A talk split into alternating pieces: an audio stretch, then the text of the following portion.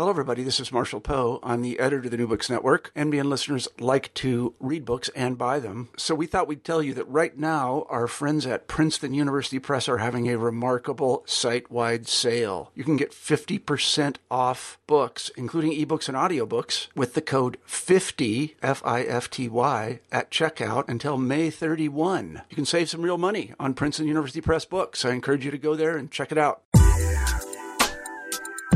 Hi, I'm Carla Nappi, and this is New Books in Science, Technology, and Society. Welcome and thanks very much for joining us today. I just got off the Skype phone between Germany and Italy, actually, with Craig Martin to talk about his new book, Subverting Aristotle Religion, History, and Philosophy in Early Modern Science. This came out with Johns Hopkins University Press in 2014. Now, one of the really important things that this book does is it takes a transition that many of us who work in the field of early modern history, early modern studies, early modern science in particular, take for granted. And that is a turn away from Aristotle and works of Aristotelianism that comes with the turn to the new sciences in early modernity.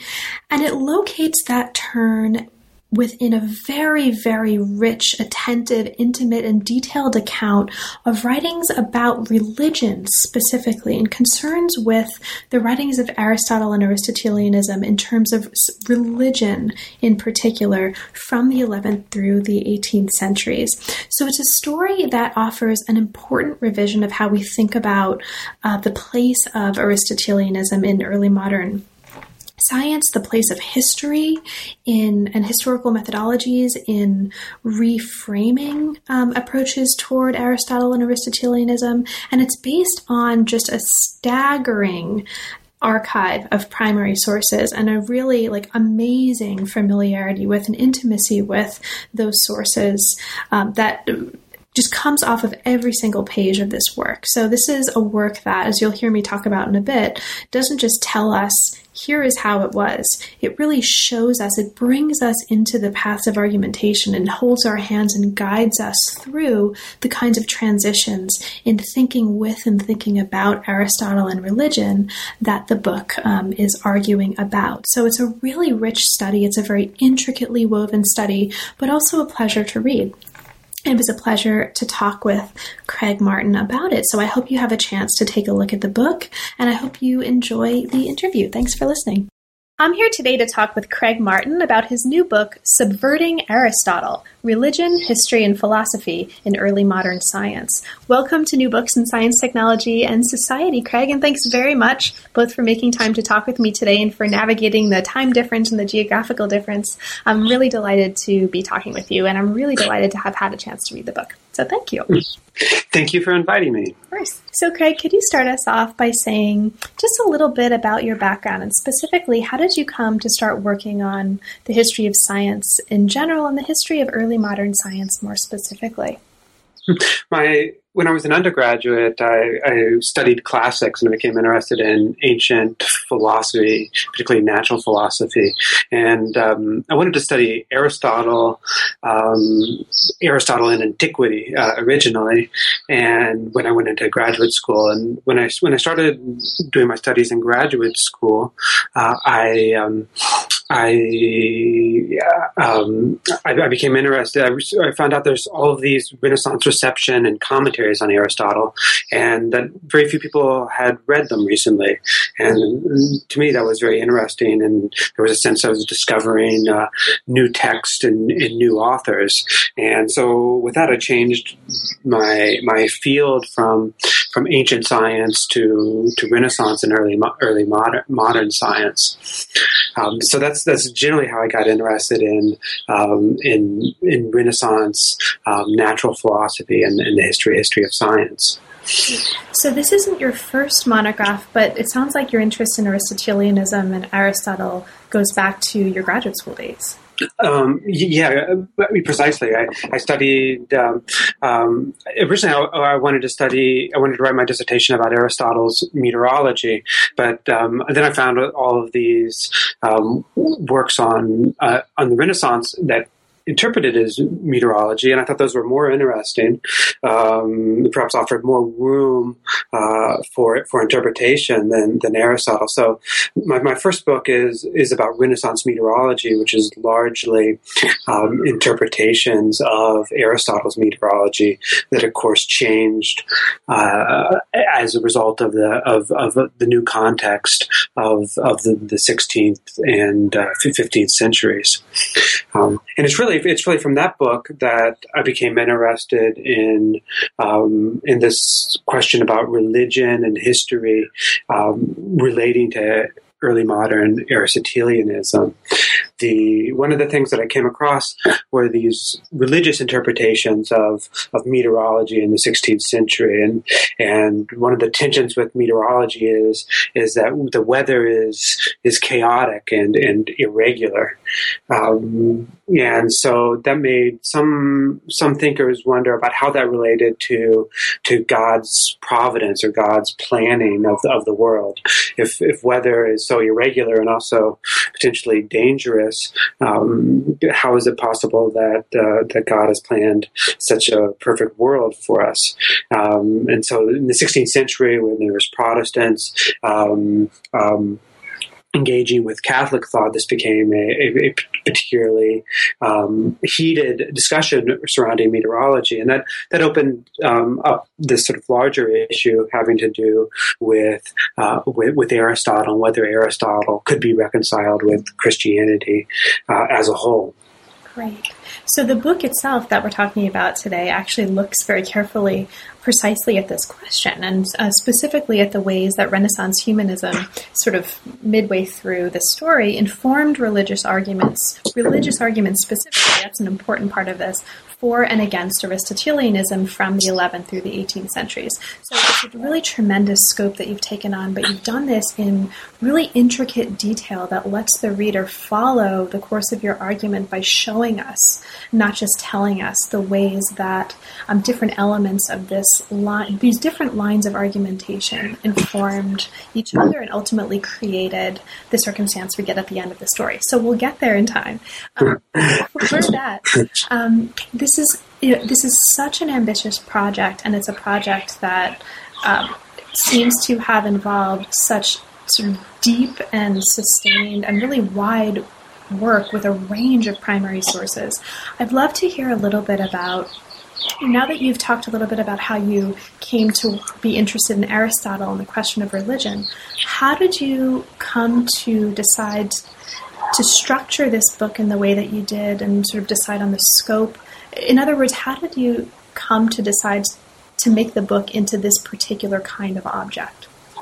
Yeah, well, I, I became interested in, in particularly in uh, the the fortune of a particular thinker named Averroes. It's a Latinized name of of Ibn Rushd, who was um, he, he lived in the in the 12th century in Andalusia um, and was a Muslim and was a Muslim, and he wrote commentaries on Aristotle, and these commentaries were very very influential throughout the Middle Ages and, and Renaissance.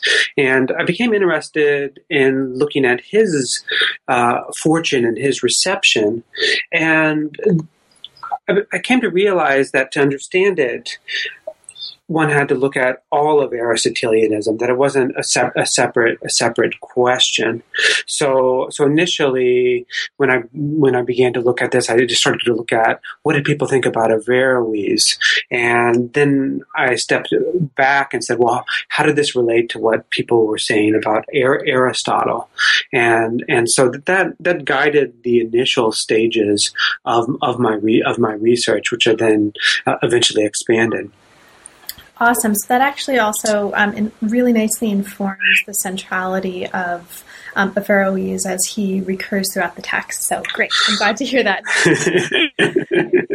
so, actually, um, what I'll do to get us to Averroes is first just take a couple minutes to set the stage for listeners who haven't yet had a chance to read the book, and then we'll kind of go into um, actually talking about Averroes and, and others. Okay, so to set the stage for listeners, for a really long time, Aristotelian thought was embraced by Christian culture, and only in the 17th century did Aristotle kind of ceased to be seen as a sort of source of religious truth. Okay, so here's the background. Now, this is roughly the same time that he stops being treated as, as an authority in natural philosophy. And the book argues that this was not coincidental, that these are actually related. So it's a kind of revisionist approach to how we've understood Aristotelianism in the context of the rise of the new sciences um, in early modern Europe. And it's revisionist in this particular way. So I'll just lay this out and then we'll um, open it up. So historians have, t- have typically, and, and you lay this out really nicely in the introduction, they've typically pointed to two major reasons for the decline of the influence of Aristotle by the 17th century. One is um, sort of a, a reason that's about new ideas in new sort of cosmological, mechanical, and other kinds of theories that undermined Aristotelian metaphysics. And the other explanation tends to be about the new kinds of collective inquiry and coming with social institutions of the new sciences in early modernity that replace the more kind of um, individual methods of Aristotelian inquiry. So the book's going to argue that these are, while helpful, only part of the story, and that a really significant factor in this transformation was played by religion. So the rest of the chapters of the book are going to lay this out and show us, as I've uh, just mentioned, how this happened and why this happened. Okay, and we'll get to some of the details. I hope is that okay? Is that that's a that's a that's a great summary of the book. Thank you. Okay, no, that, well that's good. It's mostly based on your own uh, clarity in the introduction. So thank you for that clarity. Okay, so the book takes us in in the first chapter to the importance of one of the figures who you just mentioned, and this is Averroes. Now, this was Averroes was one Arabic writer or Arabic language using writer um, who was deeply engaged with Aristotelian thought. He wrote commentaries on a large part of the Aristotelian corpus, and beginning in the 13th century, university professors were really relying on him and on um, sort of Latin translations of him in their engagement with Aristotle. Okay, so um, let's kind of jump off from here. Can you, since this is such an important part of how you came to the story and also how the story is instantiated in the book, can you talk about sort of what are some of the most important aspects of the way Averroes interpreted Aristotle for our purposes in understanding the kinds of arguments that are going to follow? Mm-hmm. And so uh, Averroes was writing in a in a in a context uh, having to do with sort of larger Islamic thought, and he interpreted Aristotle in direct opposition to his rival, uh, who was called I- Ibn Sina, which is changed in, in Latin to Avicenna. And Avicenna lived um, a couple generations before him, and what he wanted to do was try to reconcile Aristotelian thought with Platonic thought and with Islamic theology. So it became a big project of reconciliation to make Plato, Aristotle fit with uh, with with religion. And Averroes took a different approach, and he he argued that this was a bad interpretation of not just Aristotle, but also nature. And that investigations into nature should be distinct from theological consider- considerations. So, uh, so Averroes thought uh, that this was a was a project that uh, that Aristotle himself embarked on, and that Aristotle was the greatest thinker of all time.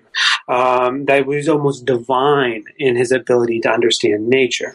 So Averroes wrote these commentaries uh, as a way of understanding Aristotle, distinct from Plato, distinct from religion, and he thought that this would uh, would give him a, the best understanding of nature that that was that was po- that was possible. So he he wanted to have a very precise and accurate understanding of Aristotle, distinct from theology and distinct from from Platonism. Great. Now, his interpretation of Aristotle's works actually shaped the way Aristotle was appropriated among medieval Latin authors. So, what are some of the most important ways that that was true? Uh, so so he wrote these commentaries on Aristotle that were translated at the same time Aristotle was translated into Latin. And so Aristotle's a they are very complicated. They're difficult to understand. So that these were the, some of the best tools that uh, that Christian writers had in the in the in the Middle Ages for understand understanding Aristotle, and so they they used these works to really with the initial understandings of, of Aristotle.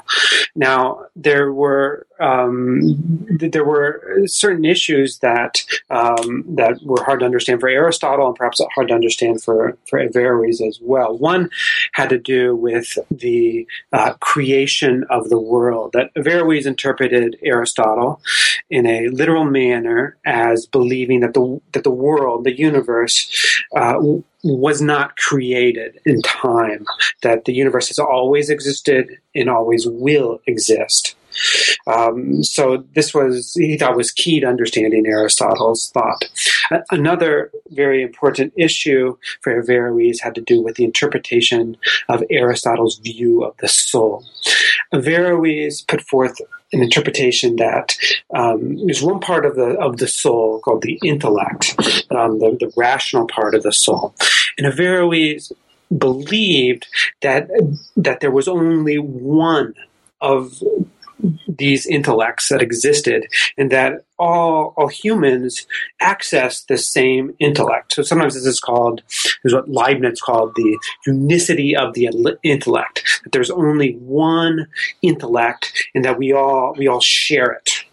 Um, and this became a doctrine that, for, for many people for centuries, associated with Averroes more more than anything else. But Averroes thought that this was was Aristotle's view.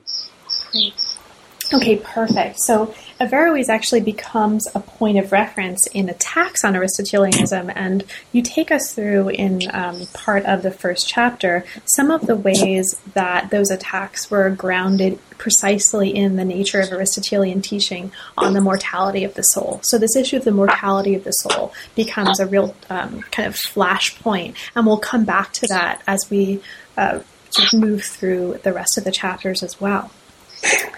Now, starting in the 14th century, humanists and scholars outside of universities began criticizing Aristotelian thought, and you point to some ways, um, or to some kind of major ways that this was happening. Right, one of them was that Aristotelian approaches to learning for these critics are privileging logic over rhetoric and studying nature instead of ethics. And they're also criticizing university men, okay, so these non university guys, for their writing style, for relying on Muslim Arabic writers, and also for their impiety. So the chapter takes us through a bunch of examples of this, including Petrarca, Dante, Ficino, and others. What are um, one or two of the most important examples of this in, in your mind for us to understand um, how they are, they're going to inform the argument to follow? Yeah, so so so Petrarch offers a, a, really, or Petrarca is Italian name. Petrarch is his name in Latin, so he, he used both.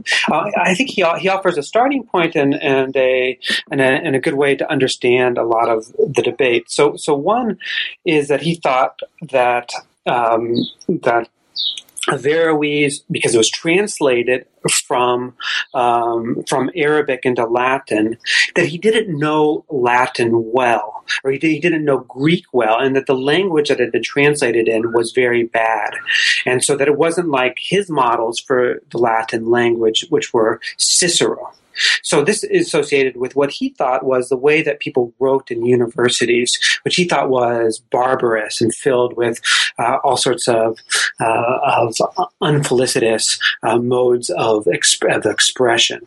So Averroes um, gets pulled into a lot of these attacks on universities. One, because his Latin is bad. I mean, it's not even his Latin; it's a translator's Latin, and this is this is um, emblematic of uni- universities. Um, and then the, the fact that he is is is Muslim is is also used in some of these attacks as well. So here we have the universities who are relying on a Muslim to form theological uh, theological doctrine, and so this this is this is problematic as as as well. And Petrarch associated this with with with medicine as as well. Averroes wrote also on on medicine and universities at this time were interested in training physicians, uh, uh, so that he thought that uh, the kinds of impious things that Averroes believed were endorsed wholesale by by these physicians. Now, Petrarch wrote in this, uh, uh, you might say, this very overly rhetorical way, and it's unclear to what extent it represented what people were actually doing. But these kinds of critiques get get echoed uh, not just in the in the 14th century, but throughout the 15th and 16th, and even into the 17th century.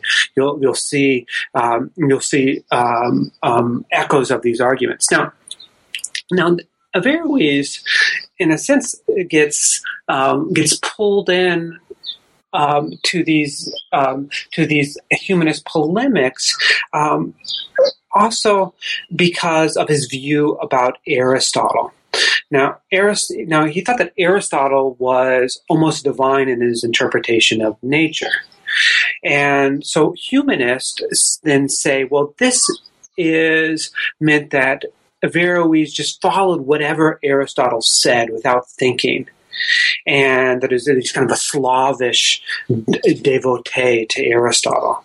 And this this becomes a critique which is used by by by numerous humanists um, for the next next three next three centuries, and a lot of them are interested in these historical uh, uh, um, interpretations of ancient ancient thought. They say, well, this this is really Averroes didn't have a good under, historical understanding of ancient philosophy. He thought that there was really only Aristotle and Plato, and that these humanists who did who discovered all sorts of new ancient texts well said, well, no, really there were the Stoics, and they were heavily influential, and that um, people such as Cicero weren't particularly even interested in Aristotle. And it's true that in the first centuries um, after Christ, that Aristotle's philosophy was relatively um, um, was, relatively less influential compared to, say, the Stoics or the Epicure, Epicureans. So the humanists uh, begin to use use history also in their in their critiques of, of, of Averroes, and in this way they also become critiques of, of Aristotle or the or the predominance of Aristotelianism in universities. And this was actually one of the really for me at least as a right, relatively idiosyncratic reader but still you know one reader. You can use an interest in the craft of the historian and sort of historiography and historical writing and historical methods. Um, and, and the importance of that really throughout this story in different ways was one of the really fascinating things about it. So we'll i'm sure we're going to talk about that more as well. There's a whole chapter that kind of focuses in on that but it recurs throughout the book so before we get there, um, so you bring us into context where there. So at this point in the story, Aristotelianism continues to dominate at universities in Italy, and it continues to be criticized in humanist discourse around the turn of the 16th century. And you show at the end of this chapter that this actually spreads out from Italy. And this moves us into sort of a story about a growing interest in humanist approaches to Aristotelianism, right? So there's an interest at this point in the story, now we're in chapter three, in a kind of historical understanding of ancient Greek texts, and also a desire to understand something that we might call the literal meaning of Aristotle's writings, even if it doesn't correspond to truths that are sort of philosophical or religious. Okay, so there's a lot going on in this chapter. Right, and we could probably talk about this chapter most of the time, but I'm just going to ask you about a couple of things to sort of ground us and move us forward. All right. So there's um, in this chapter and in this part of the story, you talk about an interest in a kind of pure Aristotle. So with this with this growing interest in literal and historical interpretations of Aristotle comes a kind of growing doubt over the possibility of using his work as a basis of theology, and this is bound up with this kind of search for a pure Aristotle. So, can you talk a little bit about this? What does this mean um, for the people who are writing in this period, and what about this is significant for us to understand in order to understand what follows? Uh, yeah, so humanism has different different meanings and different influences among among different different groups, and and it influenced the universe. So initially, with with Petrarca, uh, the humanism criticized the universities, but uh, the professors in universities began to um, be influenced by humanism and, and adopt some of its ideals. And so, so one of this was one of these ideals was to was to uh, to use to try and figure out what Aristotle really thought. And one of the ways they did this was by using the the ancient Greek commentators. This this corpus uh, that was written beginning in the second century AD and was continued to be um, to be composed until until roughly the sixth century A.D. And um, this wasn't possible earlier, in part because these works hadn't been translated, and not very many people knew Greek. But increasingly, uh, in universities, uh, students and professors studied Greek, and so they could use these to try and interpret Aristotle using only ancient sources. So. Um, so, so this gave a, a, very different kind of interpretation of Aristotle that had been created in the medieval univer- university in which Aristotle had been reconciled with Christianity uh, by figures such as Thomas Aquinas. And um, perhaps the, the most important figure in doing this and at the, the, beginning of the 16th century was a professor named Pietro Pomponazzi who taught at uh, Padua and Bologna.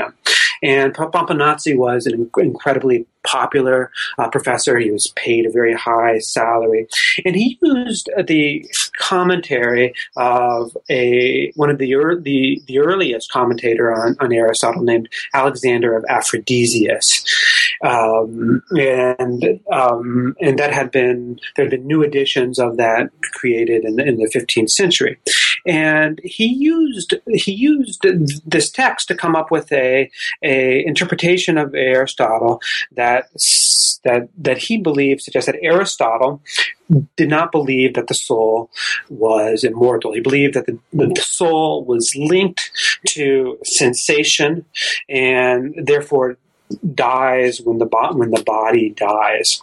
And he, he, said that well, this isn't necessarily the truth, but this is what Aristotle thought. So he opened up this possibility that that through Aristotelian philosophical principles, you could arrive at opinions about the soul and about other matters that didn't conform to to Christian Christian dogma. Um, um, so, so, so this he thought was this pure interpretation of Aristotle that was, um, we might say, pure in the sense that it wasn't um, that it wasn't uh, influenced uh, um, by the need to to reconcile it with Christianity. Awesome, thank you. And this is great because I was going to ask you about Pomponazzi specifically because he really plays a tremendously important role in the story moving forward as well. Right? So, as for example, as we move forward, there's an entire chapter on Italian Aristotelianism after Pomponazzi that sort of takes this as a fulcrum point to look at transformations in humanism in Italy. Now, with this part of the story, um, again, following from what you just mentioned, scholars are continuing to debate Aristotle's theory of the soul, among other kinds of things. And for many of these debates, Averroes was key, either because he was treated as a guide to finding the true opinion of Aristotle, or because he was treated as a model of how not to do. so the chapter kind of looks at both of these um, and is uh, just one of many, many chapters. Really, all the chapters do this that are just really, really good at taking um, what some of us in our kind of uh, very simplistic understandings of uh, Aristotelianism and the history of early modern science and medieval science may have, you know, thought about as, oh, Averroes is important for these guys, but really showing like the diversity of approaches and how those approaches uh, diverged and where they're coming from. And so I really love this chapter. Okay. So can you talk a little bit for us um, so that listeners kind of can understand um, the importance of Averroes at this part of the story? Why did interest in his work grow so much in the 16th century, and what were some of the most important um, ways that that growth took shape for the purpose of the story? So, so he became influential, influential because he became a model for finding that pure Aristotle because of his such a high opinion of Aristotle and his desire not to mix it with Plato, not to mix it with, in his case, Islamic theology. That became a, a, a an ideal for these these these figures influenced by by humanism who wanted to come up with this pure version of, of Aristotle. So it be it's, in a sense it was somewhat unexpected. This this this target of all of these earlier humanist uh, polemics becomes a model for these pure interpretations of Aristotle because he thought was thought to have the most accurate interpretation. Now, one of the reasons they thought that he had the most accurate interpretation was that he relied on these on these ancient Greek commentators, and some of the reception is, is somewhat somewhat mixed. Some people say, well, he's the best at understanding Aristotle because he relied on these commentators. Others uh, accused him of being a, a thief, essentially, and said, well, anything that's good in his work is is is taken from the from the from the commentators commentators. Anything that is bad is is, is something that he came up with on on on his own.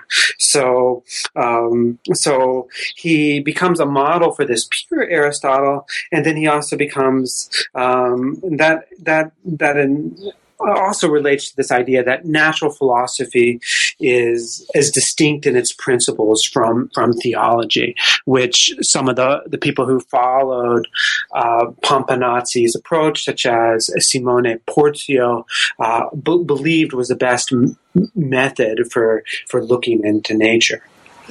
Now, there's of course going to be a reaction to this, right? And, you, and as we move forward into the book, um, we see a bit of a reaction to this. So by the end of the 16th century, Aristotelianism, um, as you put it in chapter five of the book, had divided into two main groups, and both forms were considered legitimate, even though they were at odds with each other. So maybe there was one form that kind of took a path that was like that of Pomponazzi, right? And this is mm-hmm um, lay university professors and doctors in Italy. And then there's another path that really worried about the moral implications, the morality of natural philosophy. And this is um, emblematized by Jesuits, or rather embodied or uh, modeled by Jesuits and other religiously minded writers. So we see the establishment of the Jesuit order in roughly the second half of the 16th century. And this changes the nature of philosophical education. This changes a lot of things about the story. Now, they wanted to, Jesuits wanted to minimize the influence of Averroes and to promote a vision of Aristotelianism that brought together philosophy and theology. And they did it um, in a very particular kind of way that um, kind of has reverberations later on in the story. So, can you talk a little bit about that? The, what was the Jesuit approach um, to Aristotelianism, and what about that was important for shaping what was to come? So the, Jesuits uh, were an order that formed with the Council of Trent. So this was the Catholic Church's uh, attempt to reform itself in the light of, of, of Protestant, Protestantism, and it began in the 1540s and continued for for nearly nearly 20 years. And the Jesuits um, became were established by them and became, we might say, the intellectual wing of the of the Catholic Church. They established colleges and influenced university teachings throughout throughout the world. And they wanted to bring Aristotelianism back to Thomas Aquinas's vision of Aristotle. So that made Aristotle subaltern to the- theology. And they had very precise ways that they thought that they could teach this. Well, one of the ways, instead of engaging in polemics against Averroes the way earlier humanists had done, they just wanted to essentially erase his views from, or at least his controversial views from from their teachings and from and from their from their text. And so so this involved um, making sure that all of their professors and, and teachers of, of, of, of, lower level schools were on the same same page about Thomism and eliminating Averroes. Now they were also willing to use uh, some of the other uh, more uh, non-intellectual means of coercion that were available uh, um, to the Catholic Church at this time. So they participated in uh, banning books with the Index of Prohibited Books, and also in inquisitions at times against against uh, professors who they thought were uh, teaching uh, heretical philosophical philosophical philosophical views. So so they have, in a sense, a, a backwards looking position in terms of Aristotelianism, and since they want to reform it by by reestablishing Thomas and the the uh, make theology uh, and and ethics the goal of natural philosophy instead of say in, interpreting what Aristotle um, might have might have truly believed or or what. Um, or what nature might teach us uh, beyond theological considerations. Great, thank you so much. And in the remainder of that chapter, you also take us through some other approaches to Aristotelian thought that are happening um, at roughly the same time. So I won't um, go into detail with those, but I'll just flag that for listeners who are particularly interested in this broad context. There's a lot more. There's, there's, there's also there's also Protestant reactions to to this this approach of Pomponazzi and and Averroes um, at this at the same time. So so so, so that it, it's not strictly a a Catholic affair at this point. Right. Exactly. Thank you. So as we move forward into the story and we move into the next chapter, we move a little bit later um, into the story. You take us into the emergence of a variety of approaches toward Aristotle, and a kind of newly varied set of approaches toward Aristotelianism that emerge from a very particular material and historical context. So, more commentaries, as you tell us in this story, um, on Aristotle were written between the beginning of the 16th century and 1650 than in the previous millennium. There are hundreds of editions of Aristotle's works in in Greek and Latin being published by printing houses, and at the same time, there become more and more versions of natural philosophy and alternatives to Aristotelianism that start populating the kind of thought landscape that we're talking about.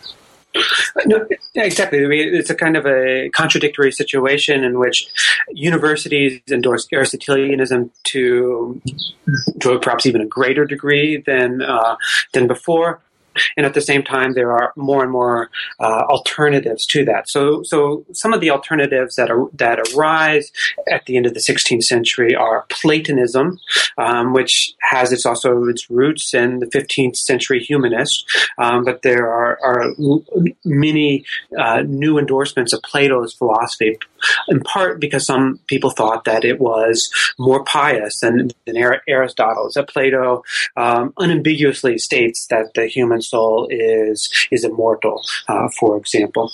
And there was also the uh, Hermetic philosophies that um, that gained um, more steam throughout the 16th century. So these were philosophies that tried to find the oldest religious truths out there, and they, they associated these with a group of texts that they attributed to Hermes Trismegistus. Now, this attribution was was in, incorrect. Um, that Hermes these texts originated around the second century A.D., not um, not thousands of years before Christ, as they thought. But but they were they were texts which they thought that they thought showed the the um, the essential religious truths that were common to all humanity, and that these truths were also fairly similar to some some some some Plato some of Plato's ideas, um, and frequently these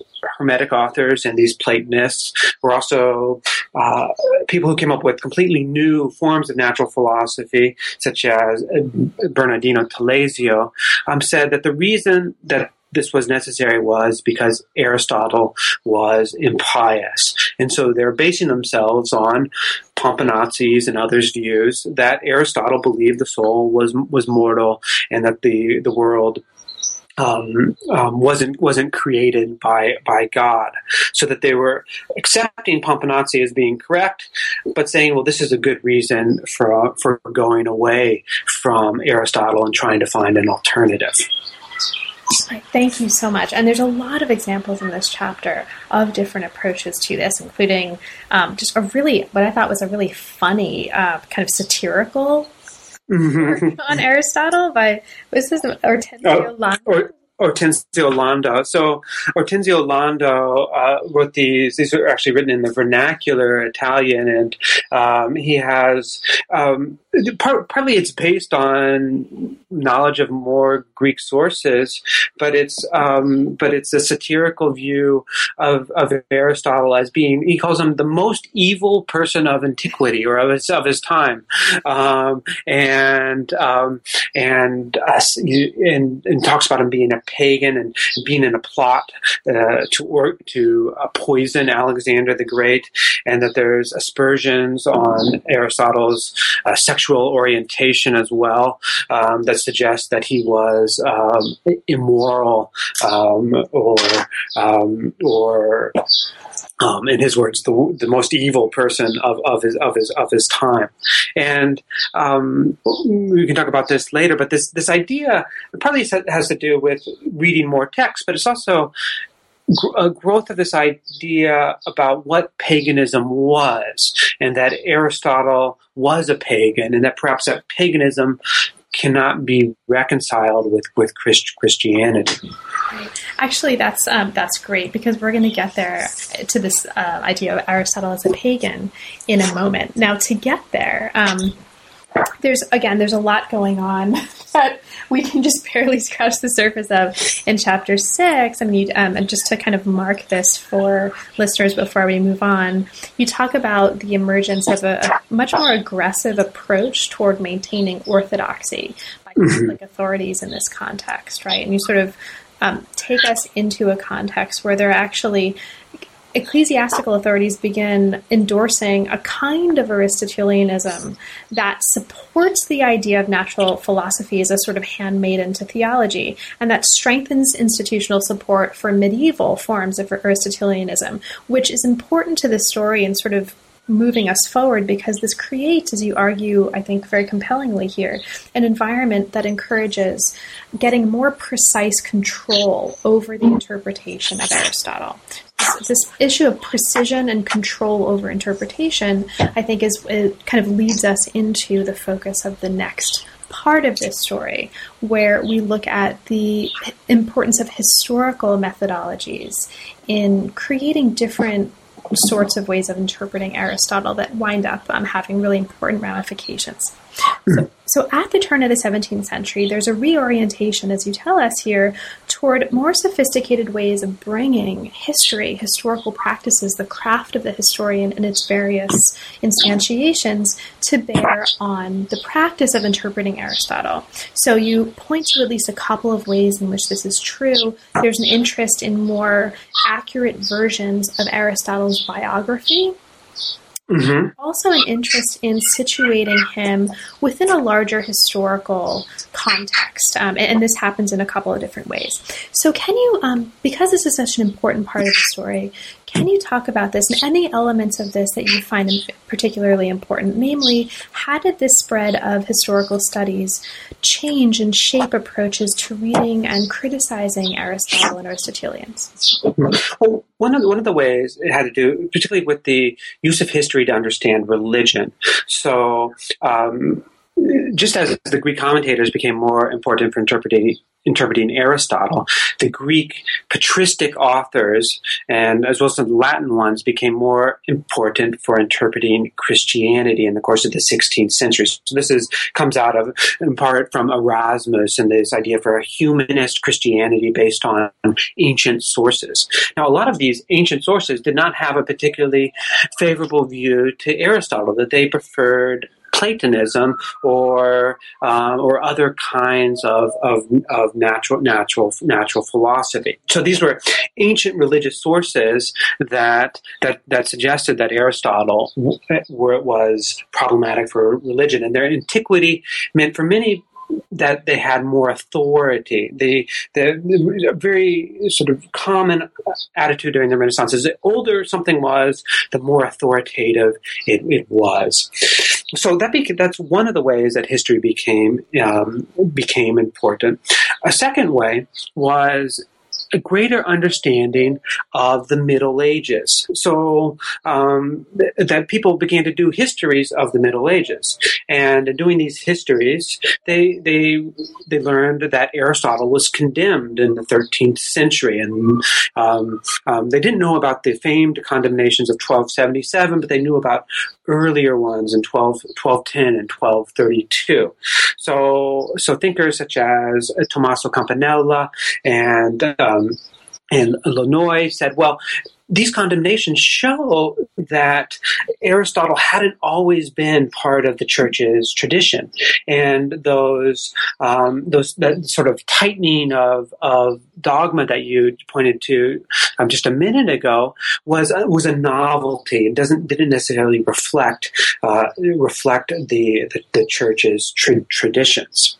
Um, now, this, this the historical research though was was oftentimes a tool, so that um, that uh, probably um, as historians we need to remind ourselves that uh, that historical analysis relates to to to larger context. This was true also in the 17th century. So there, there's also people who wanted to endorse the the Thomistic version of Aristotle um, by saying, well, the church fathers actually didn't understand Aristotle well; that they were they were they they were uh, corrupted by Alexander of Aphrodisias's interpretation, and they didn't know the actual actual actual actual view. So that there are some of these Jesuits and other kinds of scholars who also use historical research to try to promote to promote their view. But I, I think in the in the long term, the view that Aristotle was a pagan, um, that it, that uh, um, his, his, life wasn't led according to to, to Christian principles. Um, there's a, a, story that's repeated over and over again about uh, his um, his his becoming a philosopher because he was instructed by the oracle at Pythia. This was, this was something that was mentioned over and over again to suggest that uh, Aristotle's knowledge of nature was perhaps uh, not only pagan but also demonic in nature. That uh, that the oracle itself was was was controlled by demons, and that Aristotle gained his knowledge uh, through uh, demonic demonic powers. Um, um, his paganism was often associated with um, with with those kinds of practices at this time. In fact, you um, later in this chapter you point to a, a particular genre of writing that associates Aristotle with atheism. Yeah, so so so um, um, so, so again, this this also derives from seeing Pomponazzi as as being correct and seeing Pomponazzi as a source of atheism. And this is a sort of a new interpretation of Pomponazzi. Uh, Pomponazzi, during his life, there were scandals, but he was never actually condemned as a heretic and had lots of supporters within the church. By the 17th century, he's seen to be the source of all sorts of kinds of of, of heresies, of atheism atheisms of thinking that God isn't powerful. Um, and in part, he's associated with Machiavelli, um, which is I think a, a, novel historical interpretation that comes from the 17th century, and also with um, with some of these um, outspoken um, critics of, of, of, of Christianity. Um, now, at the same time, there's also people who want to defend Pomponazzi using historical his, historical methods um, and trying to say that the the the Jesuits' interpretation of Aristotle aren't is, is inaccurate. Their understanding of of the Church's history is is is, ina- is inaccurate. So um, history becomes a tool for, for all sides. And um, depending on which sources are chosen or techniques used, uh, different results um, were, were obtained. Thank you. Now, as we move to the last um, chapters of the book, we move into a circumstance where you bring us into the new sciences, religion, and struggle over Aristotle. And this is the focus of chapter 8. Now, in the 17th century, as you show us here, the impiety of Aristotle, right? This is a, a, quite mm-hmm. different way of understanding Aristotle than we um, that we met at the beginning of the book. Uh, and at this point, I think the reader can start to understand why piety or impiety is such a central part of interpretations of Aristotle throughout this story. So by the 17th century, Aristotle's impiety was frequently cited as a reason to seek, as you put it here, new and different forms of natural philosophy. And related to this, you mentioned that uh, kind of the more people were researching the biography of Aristotle to kind of link back to what we were just talking about and sort of historical interest in Aristotle as a person and his biography as a kind of historical um, source of information the more this was researched, the more they spread negative views about him as a person. So there are these sort of searches for different kinds of natural philosophy. And you take us into two different landscapes where this is playing out and playing out um, differently in both of these cases. Now, you, the first landscape that you bring us into is England. At this point, England's religious landscape as you put it here, was inspiring new ways to think about natural philosophy and also new fears about Aristotelianism. So, can you talk a little bit about that? What are some of the most important ways that concerns with sort of religious concerns about Aristotle were shaping these issues in England? So, so two of the biggest um, religious, might say, concerns or even enemies that were found in England were anti-Trinitarianism, on the one hand, and on the other hand, Catholicism. Now, the as we, we talked we mentioned earlier that, that, I see Aristotelianism as forming these two camps. One we might think of as being like Pomponazzi, um, which denies says Aristotle didn't believe in the immortality of the soul, and the other camp is more like the Jesuits, um, who want to make Aristotle part of Catholicism. Now, those two camps of Aristotelianism um, could where, where they were matched with these two religious fears. So the Pomponazzis' um, view of Aristotle was often linked to this anti-Trinitarianism, that it was a, a denial of, of God's power um, and and um, and um, God's ability to control the world. Whereas the Jesuits' uh, view of, of, of, Aristotle was linked to Catholicism, in which philosophy isn't a search for truth, but rather it's a, a, a, a tool that, that Catholics use to, uh, to justify, justify their, their, their doctrines. Um, so, so, so in both of these cases, Aristotelianism, whether you point to the anti-Trinitarianism or to the to, or to the Catholics, there's a version of Aristotelianism that could be condemned that was associated with it. So, who you mentioned Bacon as one example here, but who are some of the other most important people, um, perhaps including Bacon, um, who are involved in this?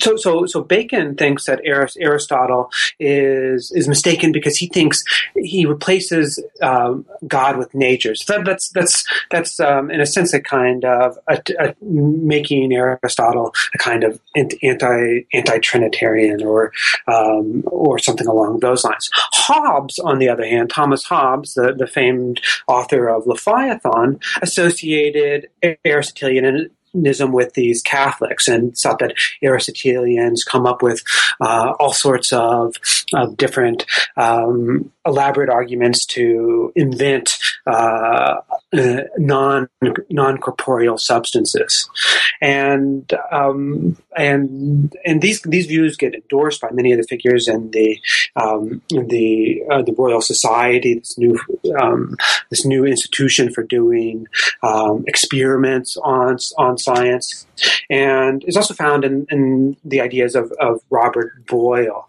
Uh, Robert Boyle seems to have, from an early age, been very upset by Aristotelianism because he thought that it was very similar to um, to atheism or anti-Trinitarianism, and in this, in particularly, he had uh, in mind the kind of Aristotelianism of Pomponazzi, whom whom he cites cites by name, And so this seems to be a preoccupation of, Boyle's throughout his life, um, from his earliest writings to, to even his, his latest writings. He repeatedly uses that as a, as a justification for coming up with a new kind of natural philosophy, which he thought would restore God's providence um, and explain how how God, um, God, God controls controls the world. So he came up with what's often referred to as the mechanical philosophy. And he thought this was a more pious alternative to Aristotle. So we're already getting the sense, if um, listeners will remember back to the beginning of our conversation, um, that there's all that there's a clear revision at work here of how we understand the turn away from Aristotelianism in the history of science. And just to remind us, at the beginning we talked about the fact that the book was very much um, responding to prevailing interpretations of this turn away from Aristotelianism that located that turn in like institutional issues and issues about sort of ideas, uh, metaphysical ideas, and really, I, I, hope it's clear to listeners that we're already seeing how. Um, you're showing us through this book the importance of religious arguments specifically. And this is, a, I, I think, a really, really important um, reorientation to how we understand this phenomenon in this period. Sorry, go on. No, no, no. Yeah, it, it, it, thank you. Um, and, and, it's not so much that, that there weren't other reasons to reject Aristotle, such as the cosmology or new experimental practices, but but this is. But I want to add a, a, a sort of a, a third motive, and I really believe that this motive of religion was was very was very deep, um, and and that was was something that spurred a number of these innovators to to come up with um, new kinds of natural philosophy. So you've already talked a little bit about how this was playing out in England. What were some of the ways that this was happening outside of England? So, so I'll take France as as as as sort of the, the counter example to England, although it's it's somewhat similar, but the, the terms have, have changed. Now, the French universities had uh, repeatedly throughout the 17th century had banned the teaching of, of Descartes' philo- philosophy, and they mandated uh, teaching Aristotle. And so this was, um, and this, this also happened in in the, in the Netherlands. And so, so in, in the case of France, this meant that the, the probably the Jesuits had controlled the universities, and they also had um, the ear of the French Parliament to to try and make laws about what kinds of philosophy should should should be taught.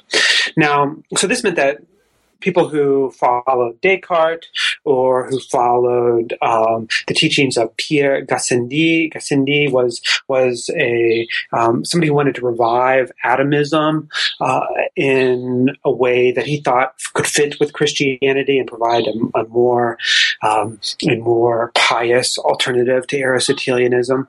Um, that their fo- followers and also um, Jans- Jansenists who were um, who, who opposed the Jesuit interpretation of, of religion, that that they that, that they in a sense fought against um, this institu- institutionalization of Aristotle in the French universities. And they did this by using lots of the same tactics that we've talked about before Aristotle's biography, um, by by emphasizing that um, that um, there should be the liberty to to to philosophize. Um, that this was something that um, that was that was Christian in its in, in its in its nature, um, and they associated Averroes, even though this is a, one of these kinds of paradoxes. Even though the Jesuits couldn't stand Averroes, they associated Averroes with eliminating the philosophy, the, the liberty to philosophize, because they thought that Averroes believed whatever whatever Aristotle said. And so that meant that you couldn't look for new new alternatives. Well, these Cartesians and Gassendists and Jansenists um, so use these kinds of techniques and and, and, and satire as well to to say that Aristotle was was, was impious and that he um, believed in all sorts of things that couldn't be couldn't be uh, that couldn't fit in with um, with with with with Christian Christian philo- philosophy. Great, thank you so much, Craig. Now we don't um, have too much time um, there's there's a lot that's happening after this, even um, in this last part of the chapter and in the conclusion. But I want to just um, signal and talk a little bit about some of the important moves you're making in the conclusion as a way to bring us all together.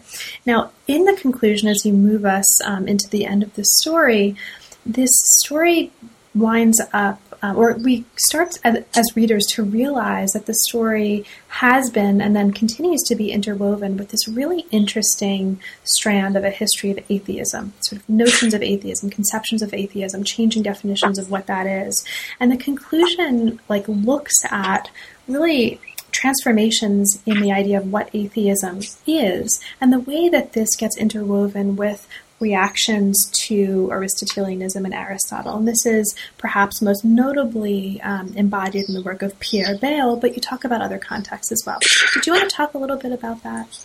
Yeah, so so atheism as as a term during the early modern period was was very broad, and at times it could just be used to refer to people who were were heretics and didn't involve an actual denial of divinity.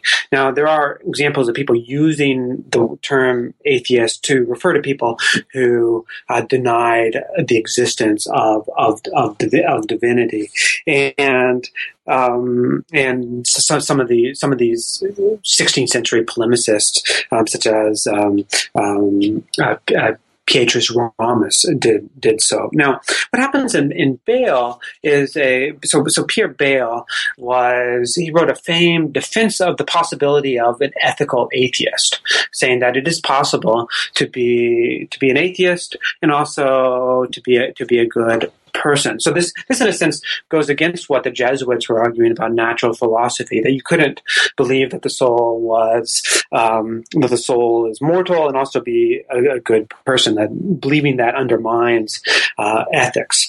And, um, and, and, and Bayle uses Aristotelianism uh, in looking at these 16th century thinkers as, as a, as, as a way of, uh, of promoting his own arguments uh, about about about atheism and also about philosophical liberty. So he points to Pietro Pomponazzi and as somebody who um, as gives a, gives a good example of somebody who thought that you could be ethical um, just by being because virtue itself was its was its own reward, and you didn't need to believe in reward words in the in the afterlife.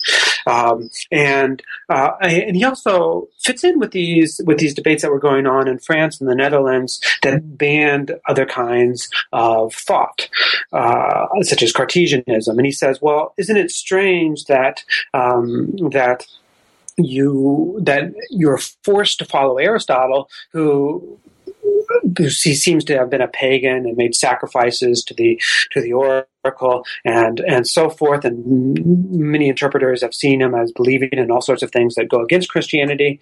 Whereas Descartes, who tried to prove the existence of God, um, is banned from from from being taught in universities. And and in this sense, he makes this rhetorical argument about how could it be that Cartesianism is worse than than Aristotelianism. Descartes was Christian um, and tried to support Christianity. Bayle Bayle argued. Now, Bill also ties in these interpretations of Aristotelianism to uh, Benedictus um, Spinoza, and in this he has a very, I might say, a, a um, I'd say most scholars probably think he has a very odd interpretation of Spinoza, but he thinks that Spinoza's pantheism was anticipated by a number of these 16th century Aristotelians, and that they put forth a, a kind of pantheism uh, that was very similar to Spinoza's. So in this way, he associates Aristotelianism with Spinoza, which which which many which which many people at this time thought was the starting point for a kind of naturalistic athe- atheism. Um, now, B- Bayle was also very influential that um, in the course of the 18th century. Many of the thinkers that we might associate with the Enlightenment uh, read Bayle, uh, and um, and it's clear in the in the great uh, Encyclopédie of Diderot and D'Alembert that the that the passage on Aristotle was probably influenced by by Bayle, or at least um, at least thinking that was similar to Bayle. And in the Encyclopédie, it, they write um, an article written by uh, Claude Yvon that that um, that reading Aristotle leads to atheism, even even if Aristotle was not an atheist himself. Of course, according to this this their interpretation, probably Aristotle was was a pagan and perhaps uh, sacrificed to uh, uh, to pagan gods. So, Craig, this um, this has been a fascinating hour for me, um, and there's a ton of material. Now, even though we're now at the conclusion, there's a ton of material that we didn't have a chance to talk about. It's an extraordinarily rich book with a lot of details and actually some pretty funny stories um, in those details that we didn't have ta- a chance to talk about. Now, is there any, given that, is there anything in particular um, that we didn't have a chance to talk about, but that you'd like to mention for listeners? Um, well, well, thank you um, for for um, all these great great questions, and um, I, I, you you've been very thorough. But I, maybe sort of just one um, um, sort of last point that I that I could make is that um, is the is the importance of, of, of, history for natural natural natural philosophy during this time period. In, in one that so much of what they were doing was about interpreting past thinkers. And so th- that the practice of doing natural philosophy was tied in with visions of history. And then the second part is that lots of the evidence for natural philosophy derived from understanding the past because they were interested in uh, miracles or what could be called miracles. And so that involved going back and trying to understand what these events were were in the were in the past. And so that a lot of the transformation of thought that we see over the course of these of these centuries is is not just a transformation of thinking about nature, but a transformation about how people understood the past fantastic. And I think that's a perfect place to, to move from this one to the next project. So now that the book is um, out and done, and congratulations again, um, what's next for you? Is anything inspiring you right now? Well, yeah, I've I've, uh, I've, started on my on my next project, and my next project is is it goes back uh, in part more to my first book, and I'm in, uh, I'm interested in trying to figure out how people understood the wind during the early modern period. And, and um, Francis Bacon wrote a natural history of the wind. And I, w- I want to use that text as a try to understand what, what did people think about the wind beforehand and afterwards, and explain how people understood wind to in a global fashion. So this is one of the sort of the big movements of the 17th century, and one of the perhaps ways that we might think about science today is that science is global in its in its outlook. And this this one of the earliest ways that I think this emerged was trying to understand how the winds were a global global fashion, and so the were were global phenomena. These these changes occurred in the 16th and the 17th century. So I've just started working on, on this on this project, and um, I'll be working all next year uh, at the Folger Library uh, on on this project, and um, and I hope that it um, that it that it can uh, result in a, in, in, in, in, in another book. Well, have a great time at the Folger. Beautiful, amazing place. And when that book is done, let me know and we'll talk about winds All right. Thank you so thank you so much. Thank you. It's really been a pleasure. Thank you so much for, for making the time. Bye bye. You've been listening to new books in science, technology, and society. Thanks very much for joining us, and see you next time.